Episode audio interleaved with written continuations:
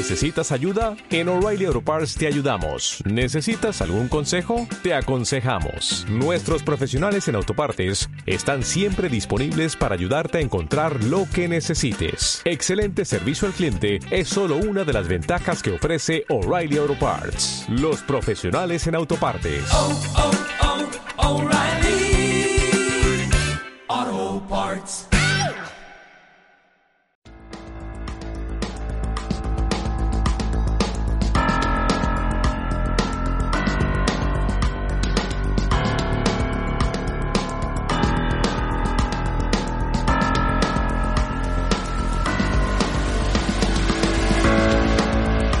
Coronavirus Radio con Carles Aguilar.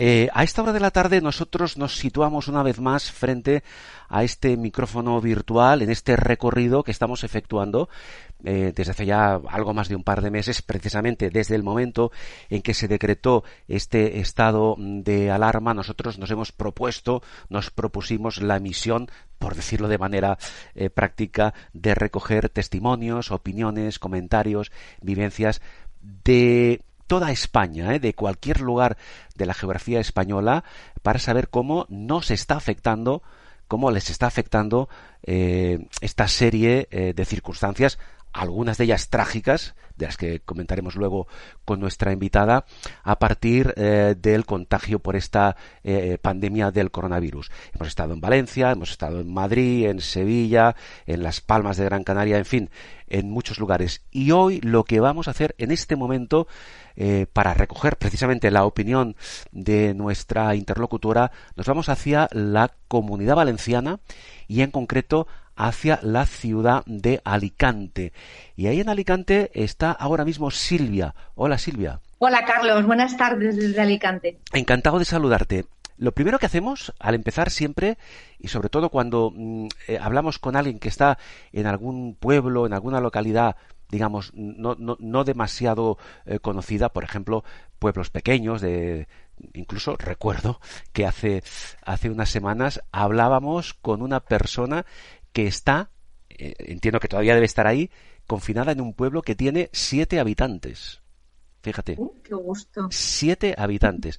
No es el caso de Alicante, ¿verdad? Porque Alicante, ¿cuántos habitantes debe tener? Más o menos. Pues yo creo que estamos como en unos 600.000. Claro, imagínate, pero es curioso que de una localidad, de un pueblo de siete habitantes, ahora nos vamos a una ciudad de 600.000 habitantes. Eh, por no hablar de, Madrid o de Barcelona, o, de, Sevilla, o de, Valencia, o de Bilbao. Dime una cosa, eh, Silvia, ¿tú eres de Alicante? ¿Naciste en Alicante? Sí, nací en Alicante y mi familia también es de aquí en Alicante. Y y llevo aquí viviendo, menos un tiempo que no estoy viviendo, vivo, vivo aquí. Ajá. Explícanos brevemente cómo es Alicante. ¿Cómo definirías tu ciudad? Bueno, eh, la definiría como una ciudad mm, pequeña, ¿vale? Que, que lo tenemos todo como todo muy a mano, ¿no? No, no hay grandes distancias desde un punto a otro, eh, rodeada de mar, rodeada por, por, la parte oeste de montañas. Eh, creo que lo bueno que tiene es que desde casi cualquier punto de Alicante puedes ver el mar, aunque sea de lejos, ¿no? No todas las ciudades. A, Valencia le pasa, ¿no? Si tú no llegas a Puerto de Valencia o la playa de Valencia, no ves el mar, ¿no? Y, en Alicante, desde cualquier punto, puedes llegar a ver el mar. Y bueno, el, atractivo turístico, porque al final es una ciudad que vive del turismo, es mm, pues las playas, eh, y lo que es Alicante Capital, pues, pues tenemos el castillo que viene de, la época mora y, y poco más. No es una ciudad monumental, no es una ciudad con, no sé, ciudades que he estado, pues Bilbao o Oviedo o Madrid o Barcelona, que son ciudades como con, peso, ¿no? y aunque no sean muy grande, muy grande Alicante, no es una ciudad que tenga edificios antiguos, ¿no? O que tenga, no es monumental. Claro. Me he hecho en falta mucho eso en mi ciudad. Mm. Oye, eh, me decías hace un momento que tú no siempre has vivido en Alicante, ¿no? ¿En qué fase de tu vida te fuiste fuera de Alicante? Pues eh, en, el, en 1996 estuve viviendo seis meses en Valencia y después en el 2007 y en el 2008 estuve viviendo en el Parque Nacional de Ordesa, en Huesca, Muy en bien. Torla, Ah, un y- pueblecito de 200 habitantes. Claro. Eh, ese, ese cambio puntual de residencia eh, fue por motivos profesionales. Sí, sí, sí, fue por motivos profesionales. De hecho, echaba mucho de menos el mar. Estuve Ajá. dos años en las montañas, pero echaba mucho de menos el mar. Era curioso que cada vez que, que entraba, que bajaba de viaje, de, a pasar vacaciones o algún fin de semana, en el momento que, que aparecía y encontraba Alicante, sí, yo me emocionaba, ¿no? Era como, estoy en casa, ¿no? Muy bien. Sí, cuando viajo me pasa lo mismo, ¿no? Muy bien. Entonces, eh, explícame un poco tu, tu experiencia última en estos últimos prácticamente dos meses desde que se decretó el estado de alarma. Entiendo que tú estás ahí en tu casa confinada también, ¿no? Sí, Ajá. A ver, yo vivo sola eh, y lo he pasado sola.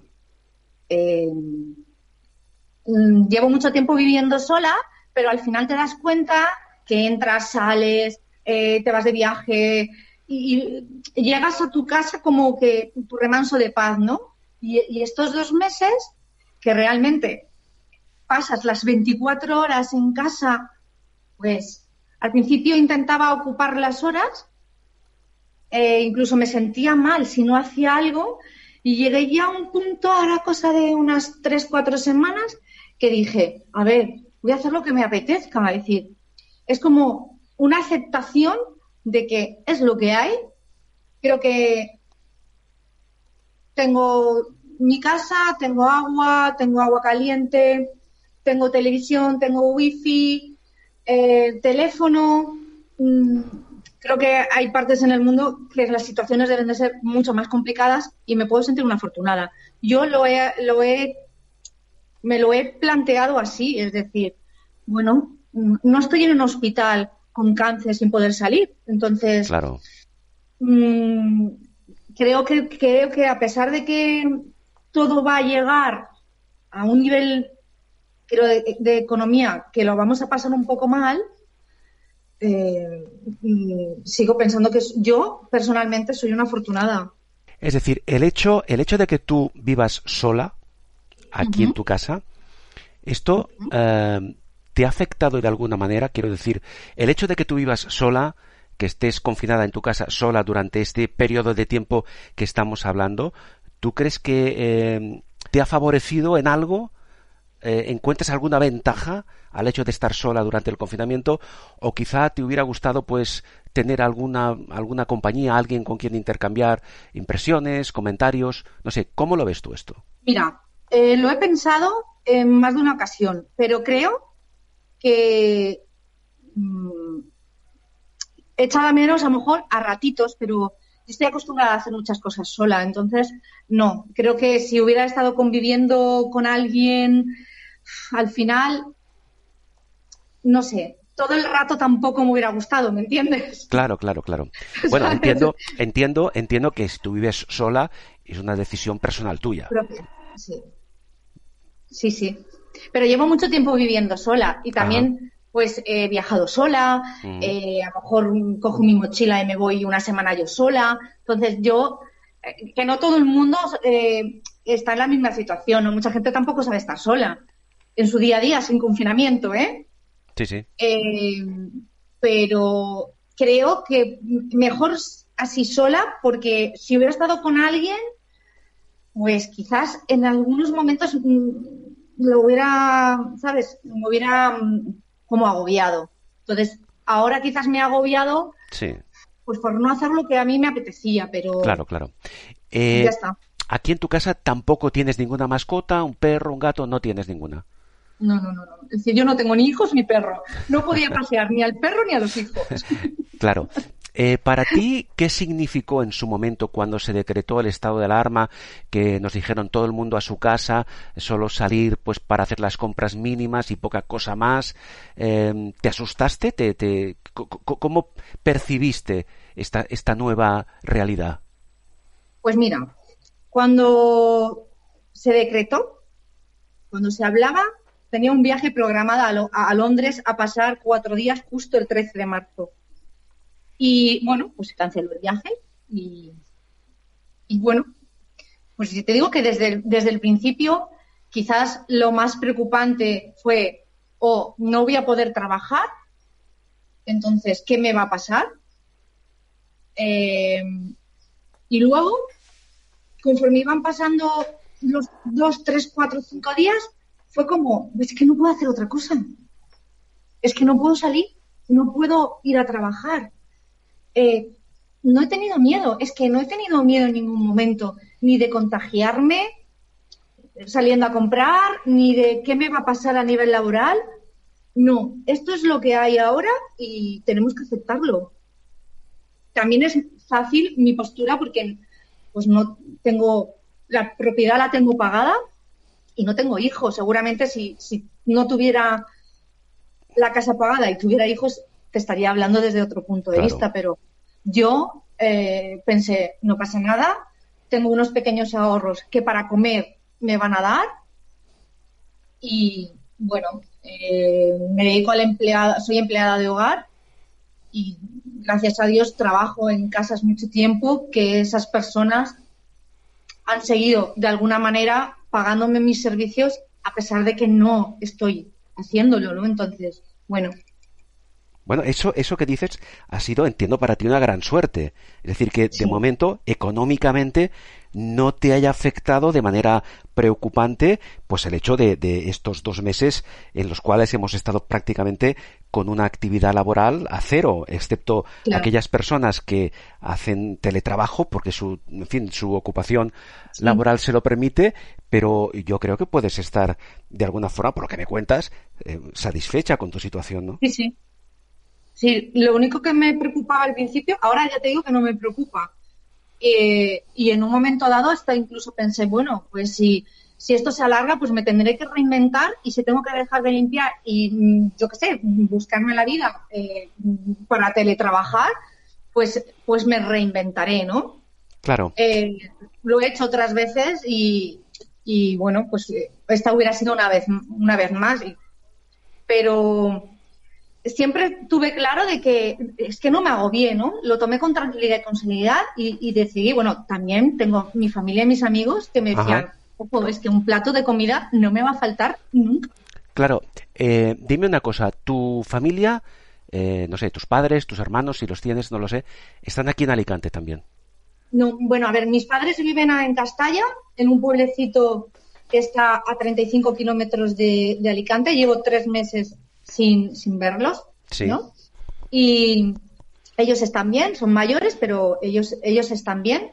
Y, y bueno, tengo mis tíos que viven a unos tres kilómetros de aquí, eh, que he pasado a saludarlos con, desde el balcón. Eh, pero bueno, mm, no me he sentido sola, ¿sabes? Es decir, de decir, bueno, sé que están ahí y, que Sí, a mí muy De hecho, mis padres me lo decían, madre mía, que ahora sin trabajar. Y yo les decía, tranquilo. Es decir, eh, soy una persona que sé que me puedo adaptar a las circunstancias, que no necesito nada, que, nos que me puedo apañar con cualquier cosa. Y, así lo estoy haciendo. Sí, oye, aquí en Alicante, eh, por, por tu entorno más directo, como has dicho antes, eh, amigos, conocidos, gente con la que te relacionas, incluso tu familia, ¿cómo os ha afectado el tema del coronavirus? Quiero decir, ¿conoces a gente que se haya contagiado, gente que se haya ingresado en algún hospital? Yo directamente, no. Eh, no conozco a nadie de, directamente, ¿no? No. Eh, la, la tía de una de mis mejores amigas falleció hace tres semanas en Madrid del COVID. Eh, ya está. Sí. O sea, no, has tenido una experiencia directa con, el tema del, del, contagio por el coronavirus. No conozco a nadie que te pueda decir, Carlos. Eh, resulta que mi amiga lo ha tenido o no. Sí, sí, sí. Oye, y cuando ahora eh, sales a la calle, en las franjas horarias, ahora hablaremos del tema del desescalamiento, cuando tú ahora sales a la calle, pues no sé, a comprar o a pasear, ¿Cómo ves a la gente? ¿Qué, sensación tienes cuando ves a la gente que se cruza contigo? Unos con mascarillas, otros sin mascarillas, unos con guantes, otros sin guantes, otros en grupo, otros por separado. ¿Cómo lo ves todo esto? Pues mira, si te digo la verdad, lo que pienso realmente, eh, creo que vamos un poco eh, a dar palos de ciegos cada uno con las informaciones que nos facilitan. Eso es lo que yo pienso que no, nos lo estamos tomando en serio porque creo que tampoco están haciendo las cosas en serio y las medidas creo que las medidas creo que no son serias. ¿Te refieres a, a las medidas que está tomando el gobierno? Sí. Por ejemplo, concretamos un poco más. Te haré algunas preguntas. Por ejemplo, hace unos días ya se permitió, primero se dijo que solo podían ir a trabajar aquellos eh, profesionales eh, que estaban ejerciendo su labor en empresas de las consideradas esenciales, ¿vale? Luego, a posteriori, eh, se facilitó que los trabajadores de empresas no esenciales, pues también pudieran salir a trabajar. luego ya se habilitaron las franjas horarias para que los deportistas pues pudieran salir a esas horas determinadas pudieran salir a hacer deporte. Eh, también se dio permiso para que los niños de ciertas edades también pudieran salir de desconfinamiento, etcétera. Tú de todas estas medidas, ¿cuál crees que ha sido la más desacertada? Pues eh, creo que, que, poner unas franjas horarias de, de 6 a 10 de la mañana y de 8 a 11 para los que quieran pasear y para los que queremos hacer deporte, hace que salga la gente mm, más congestionada de que si la franja fuera más, más abierta, eh, quitando, la, quitando las horas que tienen las personas mayores y reduciendo las horas de los niños. Es decir, yo creo que habiendo una franja más amplia, habría menos menos congestión de gente. Sí, te entiendo, porque lo que ha ocurrido precisamente a partir de la instauración de estas franjas horarias es que se han producido, como tú dices, pues determinadas concentraciones de, de personas con un riesgo evidente de un contagio. Pero yo no sé cómo, yo, yo no sé cómo tú lo ves, eh, porque, en fin, podemos estar o no de acuerdo con determinadas decisiones que eh, toman las autoridades correspondientes. Pero si todos respetáramos las normas, creo que todo esto iría mejor. El problema es que hay eh, ciertos grupos o ciertos colectivos de personas que no respetan las normas, ¿verdad? Eh, eso va en la persona. Es decir, yo, eh, si salgo por la mañana, intento salir a las 6 de la mañana, Carlos, no hay nadie. Claro.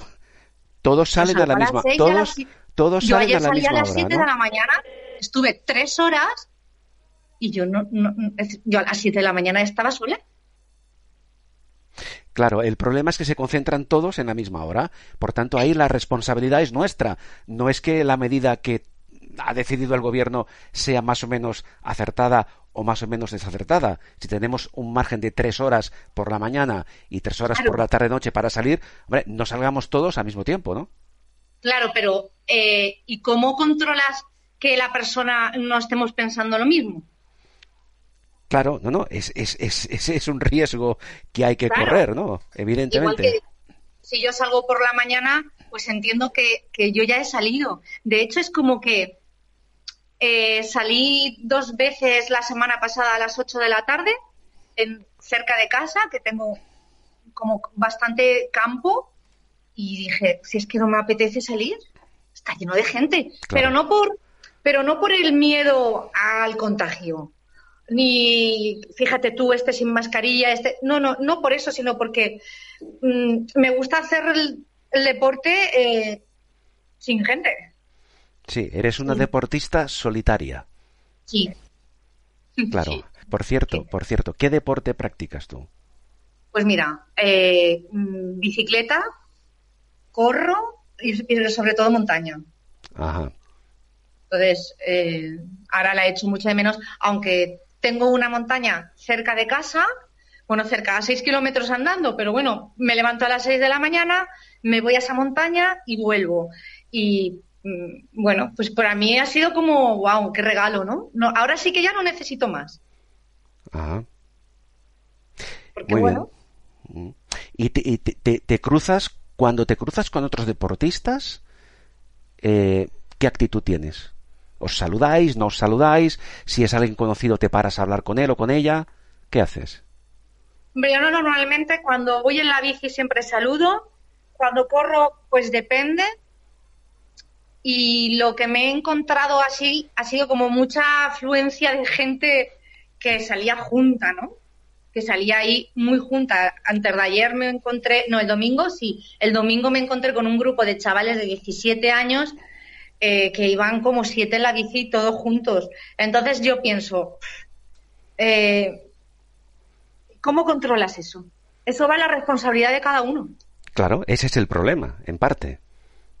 Claro, pero yo creo que la sociedad española mm, en ese aspecto, y, me tengo que incluir porque soy aquí y soy española, pero eh, mm, no tenemos ese respeto hacia las cosas, ¿no? Claro, mira, precisamente por esta razón que tú comentas, el otro día, hablando con otra persona, eh, comentábamos, eh, eh, discutíamos el hecho de que muchas de las medidas que el gobierno ha puesto y está poniendo para controlar todo este proceso, esta, esta fase tanto de confinamiento como de desescalada, son muy restrictivas eh, expresamente a propósito porque eh, sabemos cómo somos los españoles, que vamos mucho a nuestro aire y que si no nos, eh, dicho coloquialmente, si no nos atan corto, pues no respetamos las normas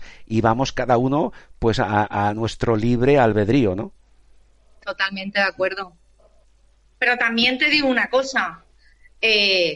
hay, por ejemplo, si te, si te lo puedo comentar, hay una de las normas de la fase 1 que aquí en Alicante no la tenemos todavía. Espérate que, nos pasen de fase 1. Que yo creo que lo mejor sería que no nos pasaran de fase, a fase 1, ¿eh? que nos quedáramos en la cero. Que eh, nos vamos a poder juntar 10 personas a sentarnos en cualquier sitio, en cualquier terraza o en casa de quien sea. Sí. Un grupo de 10 personas. Eh, eh, para mí eso ya no es una fase 1, para mí eso ya es una fase 4 o 5. Claro. A nivel sanitario, ya se ha acabado. Porque el riesgo de contagio, el riesgo ahí de contagio es más que evidente. Pero ya no porque me sienta con las con las 10 personas en ese momento, sino porque esas 10 personas luego al día siguiente me iré con otro grupo y así eso es una cadena. Entonces, para mí, la fase 1 ya no es sanitaria, es económica. A partir de la fase 1 todo ya es económico, no es sanitario. Y, lo, y hablo desde un, a lo mejor de un desconocimiento a nivel em, pues más, más de, sanidad, que no tengo ni idea, ni soy enfermera, ni médica, ni, ni viróloga.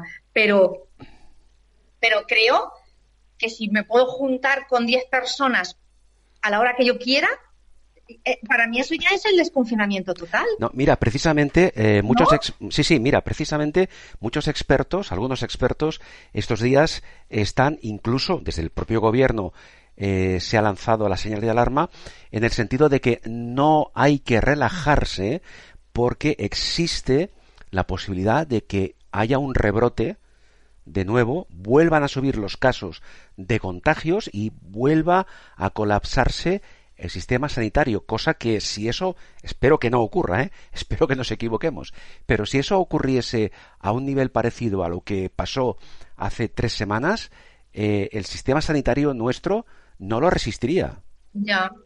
De eso depende directamente que seamos, lo que decíamos antes, responsables, que en muchos casos creo que no lo somos. Ya, pero si la medida que están poniendo no es una medida sanitaria, porque es, es una medida eh, económica, eh, bueno, pues si yo puedo ir a comer con mis tíos, porque ya no me van a multar si salgo a la calle, pues iré. Claro, es decir, es que es, es, incongruente, Carlos, que yo pueda ir a comer a casa de mis tíos, pero que yo luego no pueda pasear con mi tía. Bien, lo que, lo que ocurre con algunas de esas medidas es que yo no sé si, desde el gobierno me refiero en este caso, o no se explican bien, o son medidas muy, muy, muy difíciles de transmitir a la gente, o nosotros somos incapaces de entenderlas. Pero si eh, analizamos todo lo que es permisible y no lo es en la fase cero, en la, en la que ahora tú estás y estoy yo, eh, que luego pasaremos a la fase 1 con una serie larguísima de directrices, luego la fase 2, en fin, esto se complica por momentos y la gente es que está muy, muy confusa, está muy confundida. Es que, es que no tiene ningún sentido que para yo ir a la montaña en la fase 1 tenga que contratar para ir yo a la montaña en la fase 1 con una amiga, tengo que contratar a una empresa de turismo activo.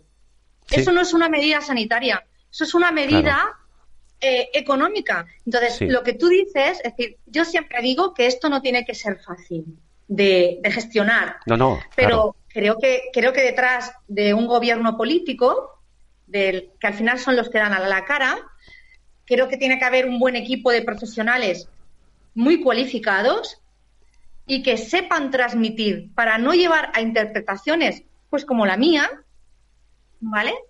O que nos hagan entender o que lo digan así de claro. Mira, señora, usted tiene que contratar una empresa de turismo activo para irse con su amiga porque la empresa tenemos que generar eh, la economía en España.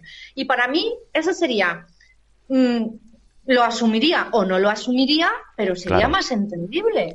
No que me digan, no, puedes juntarte con 10 en una casa, pero cuando salgáis a correr, tienes que ir sola. ¿Por qué tengo que ir sola? Es que Claro, y eso no lo explica nadie. Sí, sí, estamos, estamos de acuerdo, estamos de acuerdo. Entonces, vamos a hablar un poco, vamos también a, comentar un poco el tema económico. Tú, tú, sabes perfectamente que desde que se inició todo este proceso, este estado de alarma hasta, hasta fecha de hoy, hemos ya batido el récord de parados en España. ¿eh? Y eso va a tener, de hecho ya está teniendo, un impacto brutal en, en, en la economía en general, por no hablar, por ejemplo, de los autónomos. Yo no sé si tú trabajas como autónomo o no, pero los autónomos han tenido también una debacle absoluta, muchos de ellos no van a poder volver a ejercer su actividad porque, porque no, no, no, no son capaces de remontar ese tema económico. Eh, tú me has dicho antes que tú te dedicas, tú, tú te dedicas, tú eres empleada de hogar, pero no eres autónoma, entiendo, tú estás contratada. Claro, eh, no sé, por ejemplo, en tu colectivo, ¿Cómo crees que os va a afectar esta recesión económica que va a haber? A ver, yo tengo la suerte que las personas a las que voy a trabajar, su vida no les ha cambiado. Están o teletrabajando o por circunstancias de que hay una persona mayor no puedo ir, ¿vale? Pero cuando estemos no sé en qué fase, porque ya no sé qué fase será, que yo pueda, eh, que, ellos vuelvan a trabajar a sus trabajos y todo, yo seguiré trabajando. Yo tengo suerte, ¿eh? Porque no, no trabajo en ninguna de las casas que hayan que hayan, vayan a pasar por una situación de es que la empresa ha cerrado, es decir, claro. mi, o, no va a poder abrir. O, por ejemplo, mi, mi amiga mi amiga hermana, eh, ella contable en una empresa y le han hecho un ERTE y le han dejado su horario a una hora y media. Pues está claro que ella no va a poder seguir pagando a la chica que le limpiaba, ¿no? Entiendo, Porque ahora no va a tener ni para pagar la hipoteca. Pero yo en las casas que trabajo tengo la suerte de que no les ha afectado. Entonces, eh, cuando todo... Sí. Escúchame una cosa, el, el, colectivo en el que tú trabajas, empleadas de hogar, en general, la mayoría de ellas ¿Son contratadas o autónomas? Pues no lo sé. Si te digo la verdad, no lo sé. Yo no, en, si te digo la verdad, no en todas las casas estoy eh, contratada. Es un riesgo que asumo también, ¿no? Pero, pero casi todas somos más, por, lo que yo pueda escuchar, porque es que tampoco me relaciono con, mm. con, más, eh, son empleadas de hogar. Sí, sí, sí, entiendo. Tengo amigas que tienen a lo mejor alguna interna para cuidar a sus padres y algo y las tienen como empleadas de hogar. Es que no compensa ser autónoma. Claro. Eh, ¿Tu horario, digamos, eh, laboral habitual, cuál es? ¿Cuántas horas trabajas al día? Pues suelo trabajar por las mañanas y entre 7 y 8 horas diarias. Entre de lunes a viernes. y 8 horas diarias de lunes a viernes. Bueno, la parte positiva es que, según me cuentas, eh, digamos que tu futuro a corto medio plazo está asegurado eh, laboralmente hablando. Es decir, con lo cual me, me, alegro mucho de saberlo. Sí, pero fíjate tú, no es algo que no es algo que me preocupa porque si bueno, pues si no puedo volver a todas las casas por cualquier circunstancia, pues me buscaría la vida en otras en otra rama, ¿no? En mi vida he trabajado de muchas cosas, con lo cual no no me, no me preocuparía. No, en serio, no estoy no, no estoy preocupada por eso. Primero, pues porque tengo la seguridad de que, a ellos no les ha afectado, ¿no? Y que, y que todos me echan mucho de menos. Bueno, eso es buena señal. Eso es buena señal. Ahora están pasando ellos la aspiradora, entonces, claro. No, tengo mucha suerte porque son como mi familia. Tengo ocho casas, limpio en ocho casas y para mí son como si fueran, ya, ya no son jefes, son, primero que no los he visto nunca como jefes, siempre los he visto como clientes, ¿no? Y son son ya como amigos, ¿no? Me tratan con mucho cariño. Bien. es eh, una situación extraña. Sí, sí. Hablemos un poco de, de fuera de las horas de trabajo, en tu tiempo libre. Me has dicho que tú eres deportista, que te gusta correr, te gusta ir en bicicleta. ¿Haces alguna otra actividad en tu tiempo libre? Em, pues entre semana, pues intento pues leer, me gusta leer, las sobrinas, dedicarle tiempo a las más pequeñas de la familia, pero y, cuidarme, sí, y más actividades que esa no. El año pasado estudié, este año que viene también quiero volver a estudiar por las tardes eh, para intentar mejorar y cambiar de, profesión.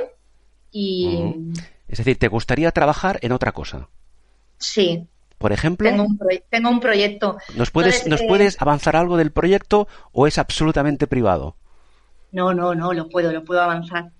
Pues eh, quiero sacarme el técnico deportivo en el medio natural para poder ejercer y tener mi titulación con clientes para ser guía de, senderismo y, de, de, bicicleta de montaña. Ajá, ese es tu próximo proyecto a nivel profesional. ¿Qué vas a iniciar cuándo?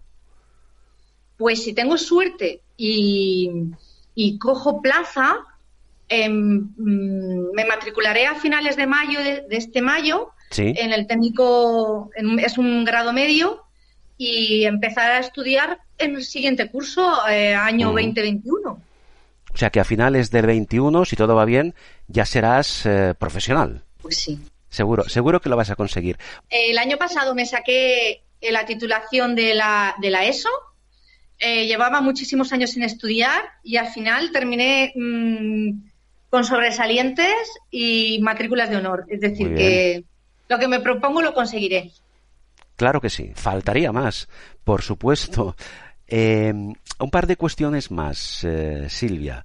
estamos todavía, tú lo has dicho, estamos en, en iniciando, iniciando la fase de desescalamiento en la fase cero, es decir, nos quedan todavía la 1, la 2, la 3 y lo que, y lo que vendrá. Esperemos que la cosa se solucione satisfactoriamente y no tengamos ninguna recesión, como ya ha ocurrido en algunos países, en Corea, por ejemplo, que han tenido que ir hacia atrás, desescalar otra vez el desescalamiento por el aumento de, contagios. Bueno, esperemos que eso no, no, no ocurra, ¿vale? Eh, cuando todo esto se vaya normalizando poco a poco y ya tú, yo, todo el mundo podamos salir a la calle pues con, más libertad, respetando las normas, lo que, lo que digan las autoridades sanitarias, pero que podamos actuar ya con mayor libertad. Eh, ¿Tú cómo crees que te vas a encontrar en tus relaciones personales, sociales, eh, profesionales? Quiero decir, ¿la gente habrá aprendido algo de todo esto? Eh, ¿Cómo nos comportaremos? ¿Tú cómo lo ves? Pues yo espero que, yo espero que, hayamos aprendido a, a esta situación que creo que, bueno, creo no, era nueva para todos, ¿no? Nunca habíamos vivido nuestras generaciones mm, una situación mm, con esta falta de libertad, ¿no? De que estamos acostumbrados a hacer lo que nos dé la gana, a viajar cuando queramos, eh, a irnos a cualquier parte del mundo, ¿no? Y bueno, pues yo creo que mm, deberemos, por lo menos yo, el darme cuenta de que somos más vulnerables de, los, de lo que pensamos y de lo que nos hace el día a día y que las relaciones deben de ser más cercanas y no tan individualistas, ¿no? Pues que no sé si cuando termine esto habrá gente que, que, que a lo mejor se olvida enseguida, pero es que yo creo que esto va para largo. Fíjate tú, Carlos esto va para un, para, para un cambio en general en todo. no, no va a ser así, eh, y no te hablo de un año ni dos, ¿eh? No, no sé, tengo esa sensación de que esto es como una vuelta sí. diferente a algo que, estábamos acostumbrados a en, en, el mundo occidental, ¿eh? Sí, sí. ¿Y tú crees que estamos, estamos ¿Hasta qué punto crees tú que estamos preparados para afrontar esa nueva etapa con ese distanciamiento social, personal, nuevas normas? En fin, eh, ¿tú eres optimista? Es que el ser humano, creo yo, que nos adaptamos a, las, a la situación y a las circunstancias. Y como todo habrá gente que no, ¿me entiendes? Pero eh, que tampoco la hay ahora, ¿no? Hay gente que tampoco eh, está en, pero mira, pero mira, pero mira, ¿tú crees que cuando te encuentres, cuando salgas a la calle y te encuentres, no sé, con tu mejor amiga o con tu mejor amigo, que siempre que os veis os abrazáis, os dais un abrazo? Eh, Yo lo voy a seguir haciendo. ¿Tú lo vas a seguir haciendo? Yo sí. A pesar del posible riesgo que esto pueda comportar. ¿Tú vas a ser capaz de reprimirte cuando veas a tu amiga del alma no darle un beso y un abrazo? Pero quizás, a lo mejor, mm, hecha así la pregunta, pues a lo mejor no estoy, estoy pensando en la necesidad que tengo yo y no estoy pensando en ella, ¿eh? Estoy siendo egoísta. Ajá. Bueno, pues ponte en su lugar, ponte en el lugar de ella. ¿Ella va a ser capaz de no abrazarte y no de darte un beso grande? Tampoco. Entonces ahí, ahí quizá tenemos un problema, ¿eh? Ya lo sé. Ahí tenemos un problema. No lo sé. Pero bueno, es que eh, voy a estar así o vamos a estar así con esta incertidumbre. Sí. Mm, ¿Hasta cuándo? ¿Hasta que me hagan un test? Bueno, el tema de los test no lo hemos hablado, pero también trae cola, ¿eh?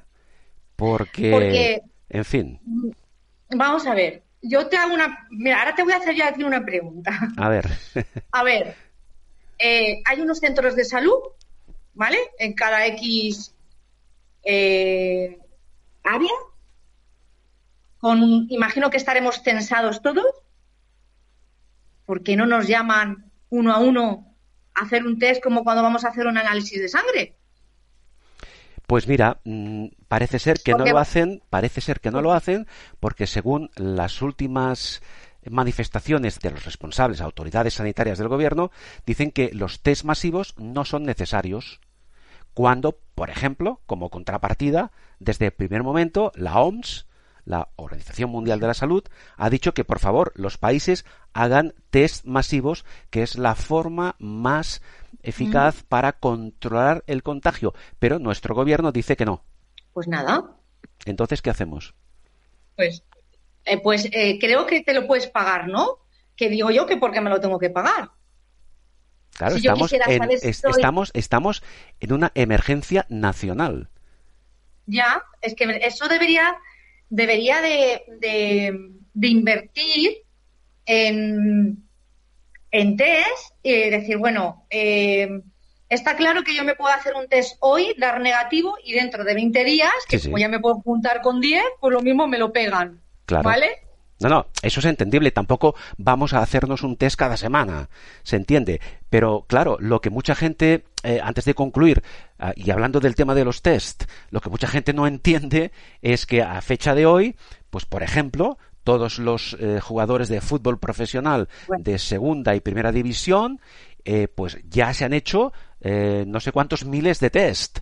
Cuando hay personas dentro, por ejemplo, del mundo de la salud, sanitarios, enfermeras o simplemente ciudadanos, incluso muchos de ellos con síntomas, a los que no se les ha hecho el test. Esto está generando, como es lógico, pues una discriminación. No sé, no sé a qué nivel, pero esto es algo real. Pero, pero tampoco nos podemos sorprender, ¿eh, Carlos? Porque aquí en este país, el fútbol, oye, que no nos lo toquen no hablo por mí, ¿eh? pero hablo en España, el fútbol es lo más importante. Es decir, en España la gente se junta para ver un partido de fútbol y no es capaz de salir a la calle para cosas que no estamos de acuerdo. Pues al final tenemos pues lo que tenemos. Y, a lo mejor suena resignación, pero el fútbol es muy importante. Es decir, es muy importante darle subvenciones, eh, ayudas a los equipos de fútbol, como han estado dando. Es decir, mm, yo creo que es que ahora toca estar en otras cosas. Creo que hay que estar a la altura y hay que estar a la altura todos. ¿Qué ocurre?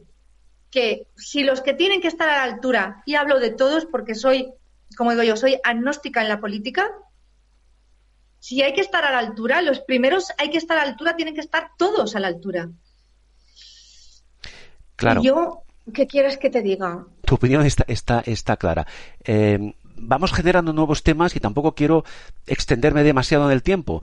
Pero, eh, claro, a raíz de lo que hablamos ahora, ¿tú crees que cuando esto pase, en fin, cuando la, la, fase crítica ya descienda hacia un nivel de mayor normalidad, alguien, algún colectivo social, eh, personal o incluso político, le exigirá responsabilidades, le pedirá cuentas al gobierno?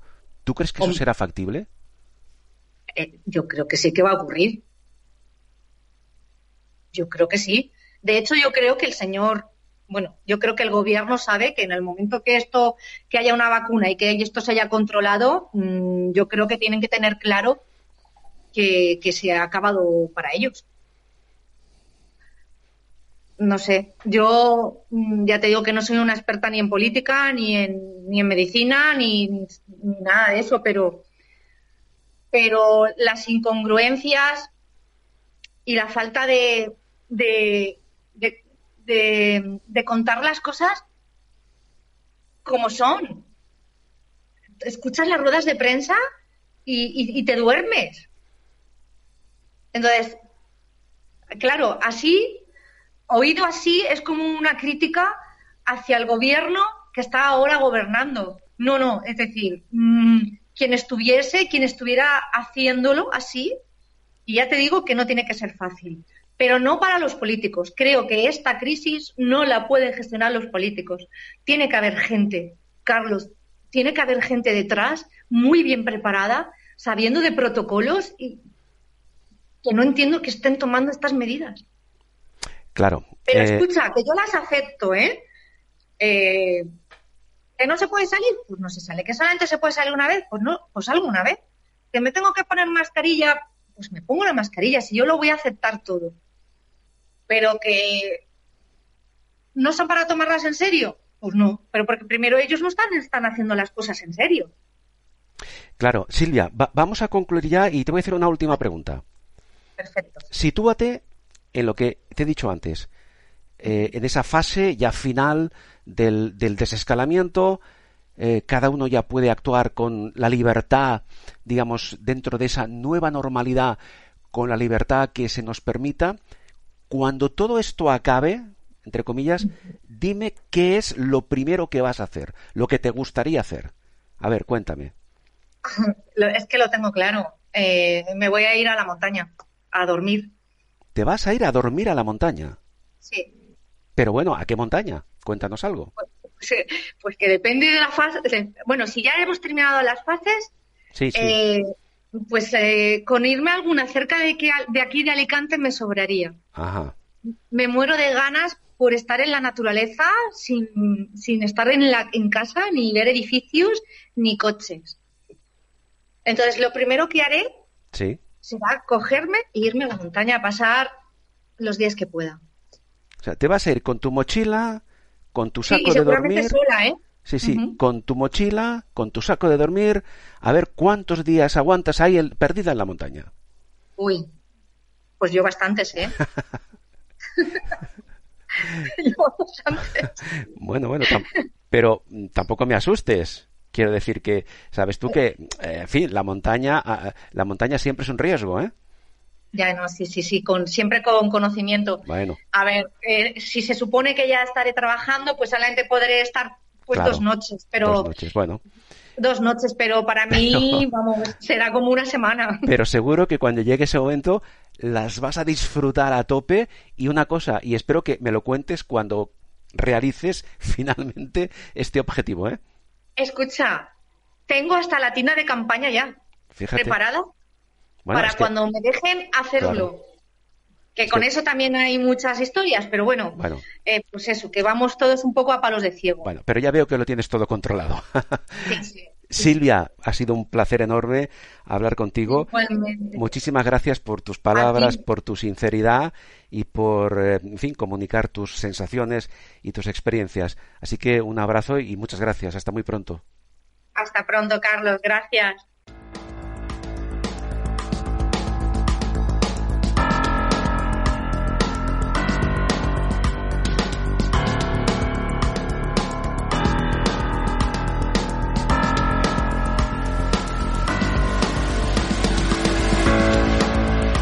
Coronavirus Radio con Carles Aguilar.